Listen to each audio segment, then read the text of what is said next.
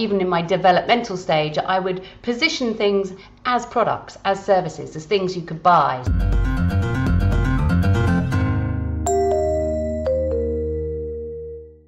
From Swoop, it's Take the Plunge, a podcast about how business owners decided to stop what they were doing and took the plunge to start their own business. We take a look at how they came to that decision and what those first crucial steps were in getting their business up and running. My name is Kieran, and I'll be your host for this episode. Today, I'm delighted to be joined by Hattie Fawcett, founder of Focus for Business. Following her successful career in marketing and receiving an MBA from Imperial College, Hattie rediscovered her inner entrepreneur and worked in two startups before starting Focus for Business. Having seen investments from both sides of the fence as a founder raising money, but also seeing what investors were looking for, it helped her establish what it was she wanted from Focus for Business and helping to demystify and help business owners deal with that frustration in terms of the process of raising equity finance. So you're very welcome, Hattie. How are you doing today? I'm doing really well, thank you, Kieran, and it's a pleasure to be here. Brilliant. Um, well, if I could take you a moment back in time, uh, I'd love to kind of hear what you were doing before setting up Focus for Business and then why you decided to take the plunge, so to speak, and set up Focus for Business. Yeah, really good question. And um, do you know, I don't think it was one thing specifically. Uh, although that's not totally true, there was a moment in time, and I'd been raising investment for the business I was running and had experienced the pain of firsthand of how hard it is to um, mm-hmm. to raise equity investment as a founder, and how you don't. It's all a bit smoke and mirrors. You're not quite sure what you need to do when you need to do it. So, Focus for Business came out of that personal experience of it, finding it difficult and challenging and mystifying to raise investment. But if I if I think about it, I'd actually been probably been sort of rehearsing to do this all my life, if if that's um, one oh, way yeah? of looking at it. Yeah, I mean, I, I looked right. If I look right back, um, you know, I was raising money for businesses local businesses. As a kid, I used to get school friends together and we back the businesses we wanted to see succeed and run projects along in certain areas. And when I was in my teenage years, I was trying to start a choir school for girls because they, in those days, I'm quite old, in those days, you didn't have girls in choirs, cathedral choirs, that sort of thing. Um, so all, all my life, I've been in this entrepreneurial vein um, and then yeah. worked in two startups. So I suppose you could say this has been brewing for some time. Destiny. Destiny, fate, passion, whatever you want to call it. It's been coming for a while. I, and after receiving the calling, so to speak, did it get did it take you long to get up and operational? So I started quite um, softly testing the market, seeing if mm. there was interest, um, seeing if there was demand, and um, it's grown over the last four years, I'd say, really. I think it took me a little while to work out exactly what my customers needed my support with. I, I knew broadly uh, the challenge because, as I said, I'd been through the process of trying to raise equity investment and found it difficult. So I knew broadly the challenge but I didn't know exactly how to support my customers initially. So I went through a development process. I tried lots of different things. I tried a bit of this, I tried a bit of that. I tested different approaches. And that was the way in which I defined ultimately the, the main program I run now, which is an eight week funding accelerator. So it's it was a developmental yeah. process rather than ta-da, here it is on day one. and I suppose um, it was very experimental. But how do you manage that whilst trying to acquire customers or maintain relationship with customers? Were you kind of upfront with customers along the way, or kind of how how did you play that one out? Yeah, so I mean, I'm a marketeer by background. I had 15 years in, in marketing. Um, so I, I knew a little bit already about how to present an offer and how to um, market that and draw people um, towards a, an offer to see if it was appealing. So even in my developmental stage, I would position things as products, as services, as things you could buy. So it wasn't market research in that I was, you know, on the telephone talking to people about it or um, doing surveys to find out what people did. I actually developed products, packaged them, put them up on my website, marketed them in social media, and did sales calls. That's the key to Yeah. generating business is getting on the phone to your customers and finding out what their problems are and then demonstrating how you can solve those problems for them. I suppose having kind of started to roll out that blueprint, who was the, the first customer, so to speak, then that you got over the line? So I work with founders, um, founders of startups, um, and usually they are businesses that have been running for between six months to two years. So the 1st uh, the first cohort that I brought together for the the precursor of the product I now run, the funding accelerator I ran now run, there there were four initially on that very first program I ran. They were all early stage businesses. They all were looking to raise investment, and they thought they probably wanted to do it through crowdfunding. And Yeah. I brought them together. We in um, this was pre-COVID, but we did it all over Zoom. So we would meet virtually in a Zoom room, and the product developed from there for those first four customers. Over the after that cohort, I made changes to improve it, um, and then in the intervening four years, I've actually changed the program fairly significantly. In fact, it's unrecognizable to Yeah. that first product um, because as you as you as you develop it with customers, you improve it, you see what needs improvement, and you, you make those changes, and hopefully it's a better experience all round. I've certainly enjoyed the process of changing it, and hopefully the proof is in the pudding. You know, I've raised over a million Yeah. in the last 12 months for the customers I've worked with. Awesome. And in terms of kind of th- that experience for the customers, do you find in this particular type of raising funding, equity funding, is it best to do it in that peer format where people can share experiences and, and how they're going through it? Or do you prefer to kind of work on a kind of a one to one basis? I love the peer learning environment because I don't think any one person has all the answers. And so, although in all of the mm. programs I run, I have content that I'm presenting, I think the real magic happens when um, you're in a room with others and people start sharing from their experience. So you stimulate the conversation around a particular area. We might look at forecasting, we might look at business valuation, we might look at what investors mean by traction. It doesn't really matter, whatever the topic, you present some information, you get a conversation going around it. And then people share what from their understanding of what it is, their experience of how that occurs when they're talking to investors. And as I say, that's where the magic happens because the insights that come from hearing what others are doing in this arena really speed up the process of raising investment. So for me, peer learning is absolutely the way to go because you, you then you get some uh, real content around what it is the, what the thing is you need to focus on, but then you get all this extra colour, if you like, by hearing everyone Mhm, else's experience of that process as well. So it's really powerful. A lot of the businesses I work with ha- are recently started, so they're in the very early stages and they're all going through that process of working out what it really is that makes their business tick and what, what makes their customers um, buy. And when you're raising equity investment, you know, which is what I help my customers do, investors really want to understand what is behind your business, what makes it work. And um, investors tend to talk about this thing called traction. Um, and I, I see traction as equation. It's about having a product. Some people call that a minimum viable product, which just means it solves a problem, but it might not be the all singing, all dancing version of your ultimate product. So it's the beginnings of something. But you've got that product, you've got your first happy users. You might be paying customers or um, or might just be testing something out, trialing it, beta customers, not yet paying you money.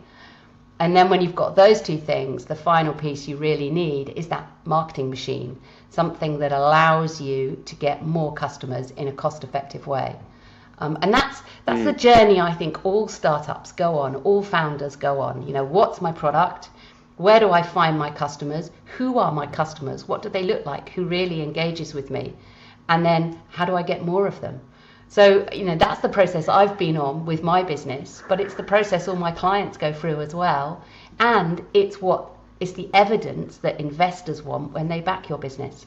So kind of we're all really mm. on the same inquiry, the same journey on what matters. And then I suppose just on, on that analogy there, how have you gone through that transition yourself? Obviously, you mentioned first four through the door, yeah. got up and running with a uh, crowdfunding focus. How did you start to see? Obviously, a there's there's something in this. People want it.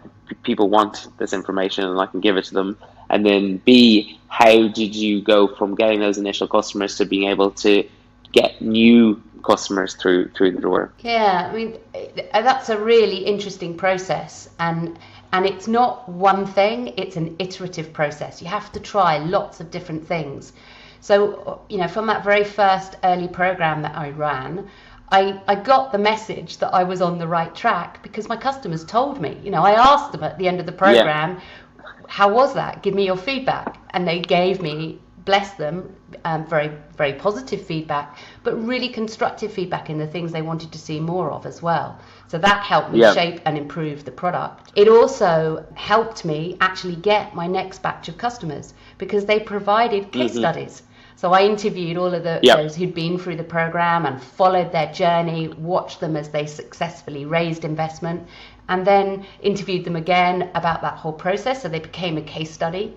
And a case study is a great way of getting new customers because you show how the process works. You show how you support your customers from point A to the to point Z, if you like, the bit where they've got mm. what they want. So that that was another thing I did. The other thing that happy customers provide for you is word of mouth marketing which is the best marketing for two reasons. It's really honest and frank. It's your customers saying why they like what you do. But the other reason it's really great is it's free. It doesn't cost you any money. And in the early days of my business, word of mouth marketing was um, vital to me because I didn't have a huge yeah. marketing budget initially. Um, yeah. It's still really valuable to me now, but now it works alongside other things that I do as well. So I suppose, yeah, progressing down that funnel, so to speak, then how do you manage then resourcing? So where you're in a situation where you are now, you've got probably more customers than you ever had at the very beginning. At what point in time do you start to bring additional resources in, either from a tech point of view or human point of view? How did you go through those kind of decision making moments? It's uh, an interesting process that as well. I think part of it is about pain. You keep going as long as you can yeah. until the pain gets too much and you think I have to fix this. so uh, you know where do you where do you prioritize where the pain is greatest? so what what was the biggest pain that hit you the most? Um, for me, it was handling uh, the, the, two sides of the business. You've got to have um, a, yeah. a, strong operation and delivery arm when you're a training business like I am. So you've got to be able to deliver mm-hmm. for your customers, but also you've got to make sure that you've got more customers coming through on a constant basis. So there's two sides to my business delivery and marketing. Um, and in the early days, that was a real challenge to keep on top of both things at once. So what I initially mm. started to do is look at well, what could others do as well or better than I can? And I look to subcontract yes. some of those things. So I work with freelancers initially on some of the marketing activity that I do, particularly with regards yes. to social media, video, um, case studies, and, and even um, you know some of the writing that you might need to do, copywriting that you might need to do for a website mm. or whatever. So I started subcontracting yeah. when the pain got too much. Um, but I, I never, I didn't in the early days subcontract the delivery because I felt, you know, I needed to um, maintain the quality. And until I had made, been yeah. really clear about where the value was, I didn't want to start involving others until I could sort of make it into a formula that could be repeated by others. So I think you have to yeah. work out where your core value is in what you're offering your customers and make sure that that is consistent yeah. and, and and developing it in a way that allows it to be delivered consistently whether you're doing it or somebody else is doing it and then um, yeah. look look to subcontract the things that others can do just as well as you, if not better. In terms of that subcontractor piece, did you find there was a good pool of talent that you naturally went to, or did you use sites like Fiverr or Freelancer.net? Where, where were you finding talent that was able to kind of help you uh, do more things at it's once? A, essentially, it's a bit of both of those things, and a lot of networking as well. I mean, the the area yes. I was subcontracting early on is marketing. Well, marketing is my background as well, so I did have quite a lot of contacts that I could reach out to and say um, yeah. Could you do this for me? Um, and so, so I was I was lucky that I could use my network. And, and a lot of people have a lot of founders are very resourceful people they um, they do have good networks and so a good place to start is with the people you know because you know you trust them yeah. you know what they can deliver so a network is a good place to start with um, after that i did look a bit more widely um, broader and, and and outside of my network and yes, sites like Fiverr or LinkedIn become really good places to look for specific things if you know exactly what you mm. want. And and I'd ask around. I'd ask my uh, uh, colleagues and again in my network, people I, who ran their own businesses. Who do you use for this? Who do you use for that? And I'd look for recommendations from others because that's another powerful way of finding the best people to help you with something. Yeah. You mentioned obviously you wanted to focus on the core of what you bring from an IP perspective, which is yeah. the delivery aspect. No one's going to do better than Hattie because this is what your passion well, the is, delivery your knowledge base. The, the delivery and the content, I'd say, Kieran. So yeah. delivery, I think, can be done by others. I don't think I'm the only person who can deliver um, yeah. what I do, but I think the content is is the gotcha. real essence of, of what I do, and it's about making yeah. it clear and easy for people to see a route, a path through that process of raising investment. And, and that's what I've worked really hard to do, make it a step by step process so that it's demystified, it's easy to engage with, um, and you you know you feel at ease with the process rather than at sea. Yeah, indeed. And as as you mentioned, there, there's very much two sides to the business at any given time. There's the top of the funnel where you're generating new leads, and then there's the other bit where you're investing in the content piece, which is the the the, the, the, the crucial bit that is driving people to come in at the top of the funnel, but also to succeed at the, the other end of the, the journey. So how do you manage from a time perspective to, to look at both sides? Do you split your diary out accordingly? Do you look at different tools that help you support both both aspects? Just kind of curious to see how you, you manage those two very uh, varied pieces. I think time is one of the biggest challenges all founders have. There are or there is always more for you to do than there are hours in your day. So I'm really rigorous with my time and I chop my diary up into segments and I um, I prioritize certain things every week. For example, there is always sales and marketing activity in my diary every single week because otherwise the funnel dries up. And, and if the funnel dries up you don't have leads. If you don't have leads coming through you don't have new customers. If you don't have customers you don't have revenue. So there is always every week time in my diary for sales and marketing activity. Obviously there's always time in my diary for delivery. I love working yes. with my clients so i always prioritize that and, and that's where I get a lot of my new ideas as well by talking to my customers and hearing what they're struggling with. So that's really important in my diary.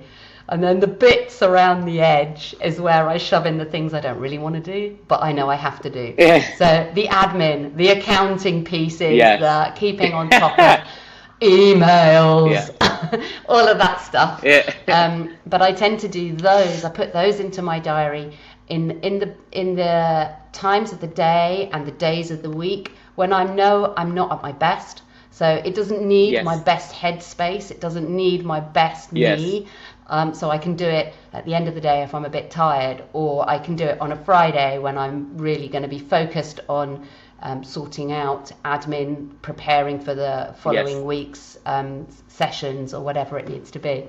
So yeah, I really I'm a strong believer in dividing your calendar up, your week up, your days up, and putting scheduling what needs to happen based on its importance to your business. Gotcha. And just getting into those kind of little niggly annoying things like the admin or the cash flow management, the accounting side of things.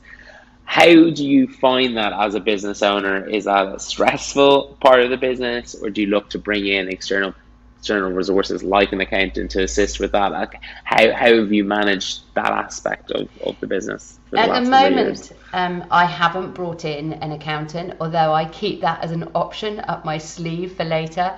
My my, my business isn't terribly complex, um, so keeping on top of my accounting, yeah. so long as I do keep on top of it and do a bit every yes. week and uh, you know close down a month at the end of the month, as long as I keep on top of it, then I can manage that at the moment. I begrudge it slightly, so it's always on the list. Yeah. Is it now time to subcontract that out? um, but I, um, but it's not where I am at the moment. But it, um, yeah, the pain I, isn't that strong yet.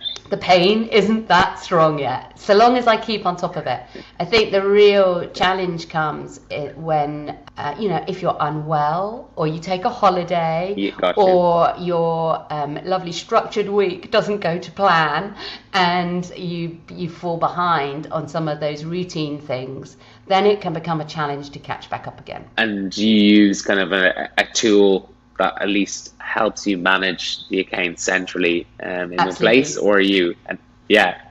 So um, with open banking and all of that, all of the banks now have tools that plug into whether it's Xero or QuickBooks or whatever.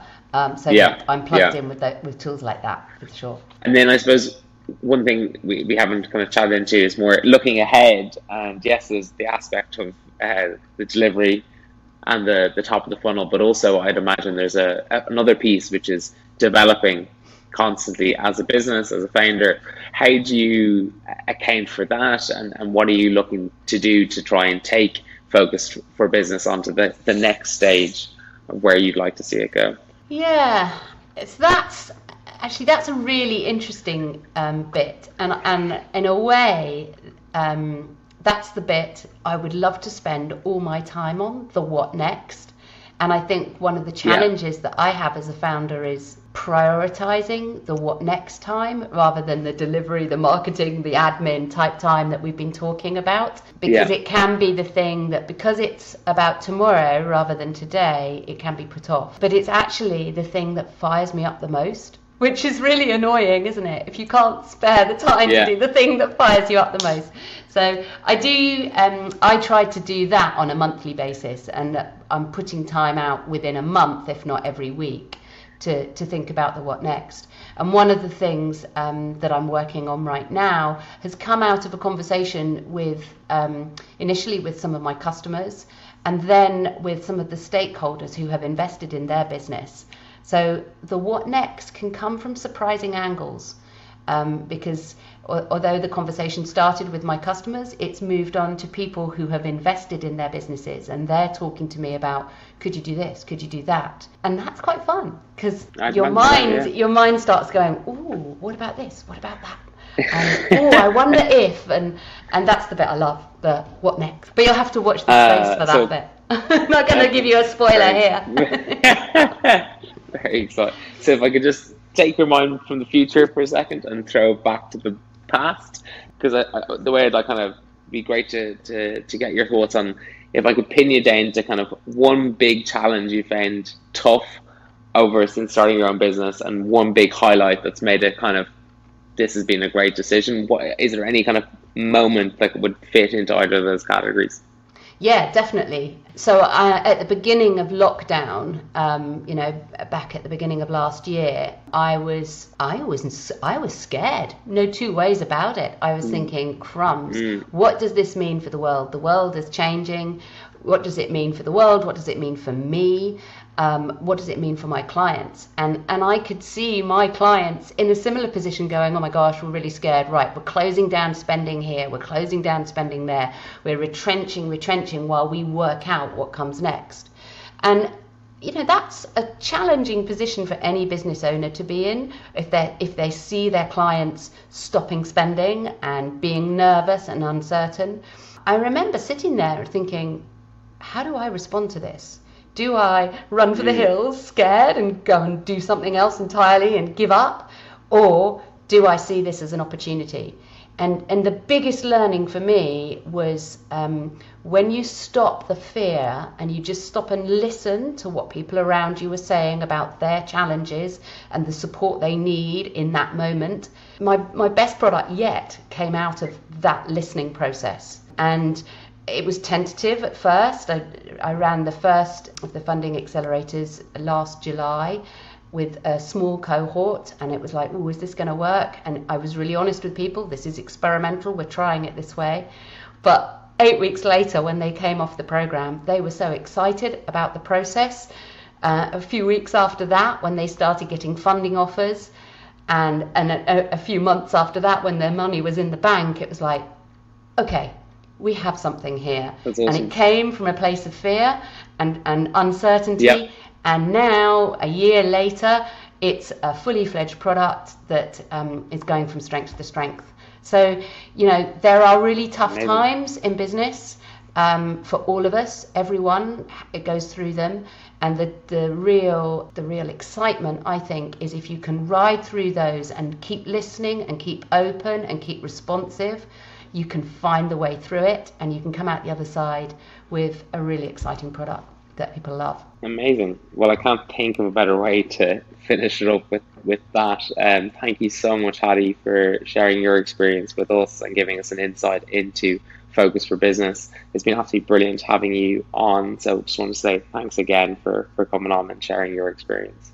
It's my absolute pleasure. And to all those out there listening to this wondering, should you do it? I would always say go with your gut and be up for the journey. Keep listening to your customers and go for it and enjoy the journey because there isn't that the journey is the is the business it's part of the process so enjoy that those steps along the way don't keep thinking when I sell this for a million pounds or whatever you, your, your aspiration might be, uh, you know, enjoy the journey because that's where the fun is. Brilliant. Wise, wise words. Thanks so much, Holly. Thank you, Kieran.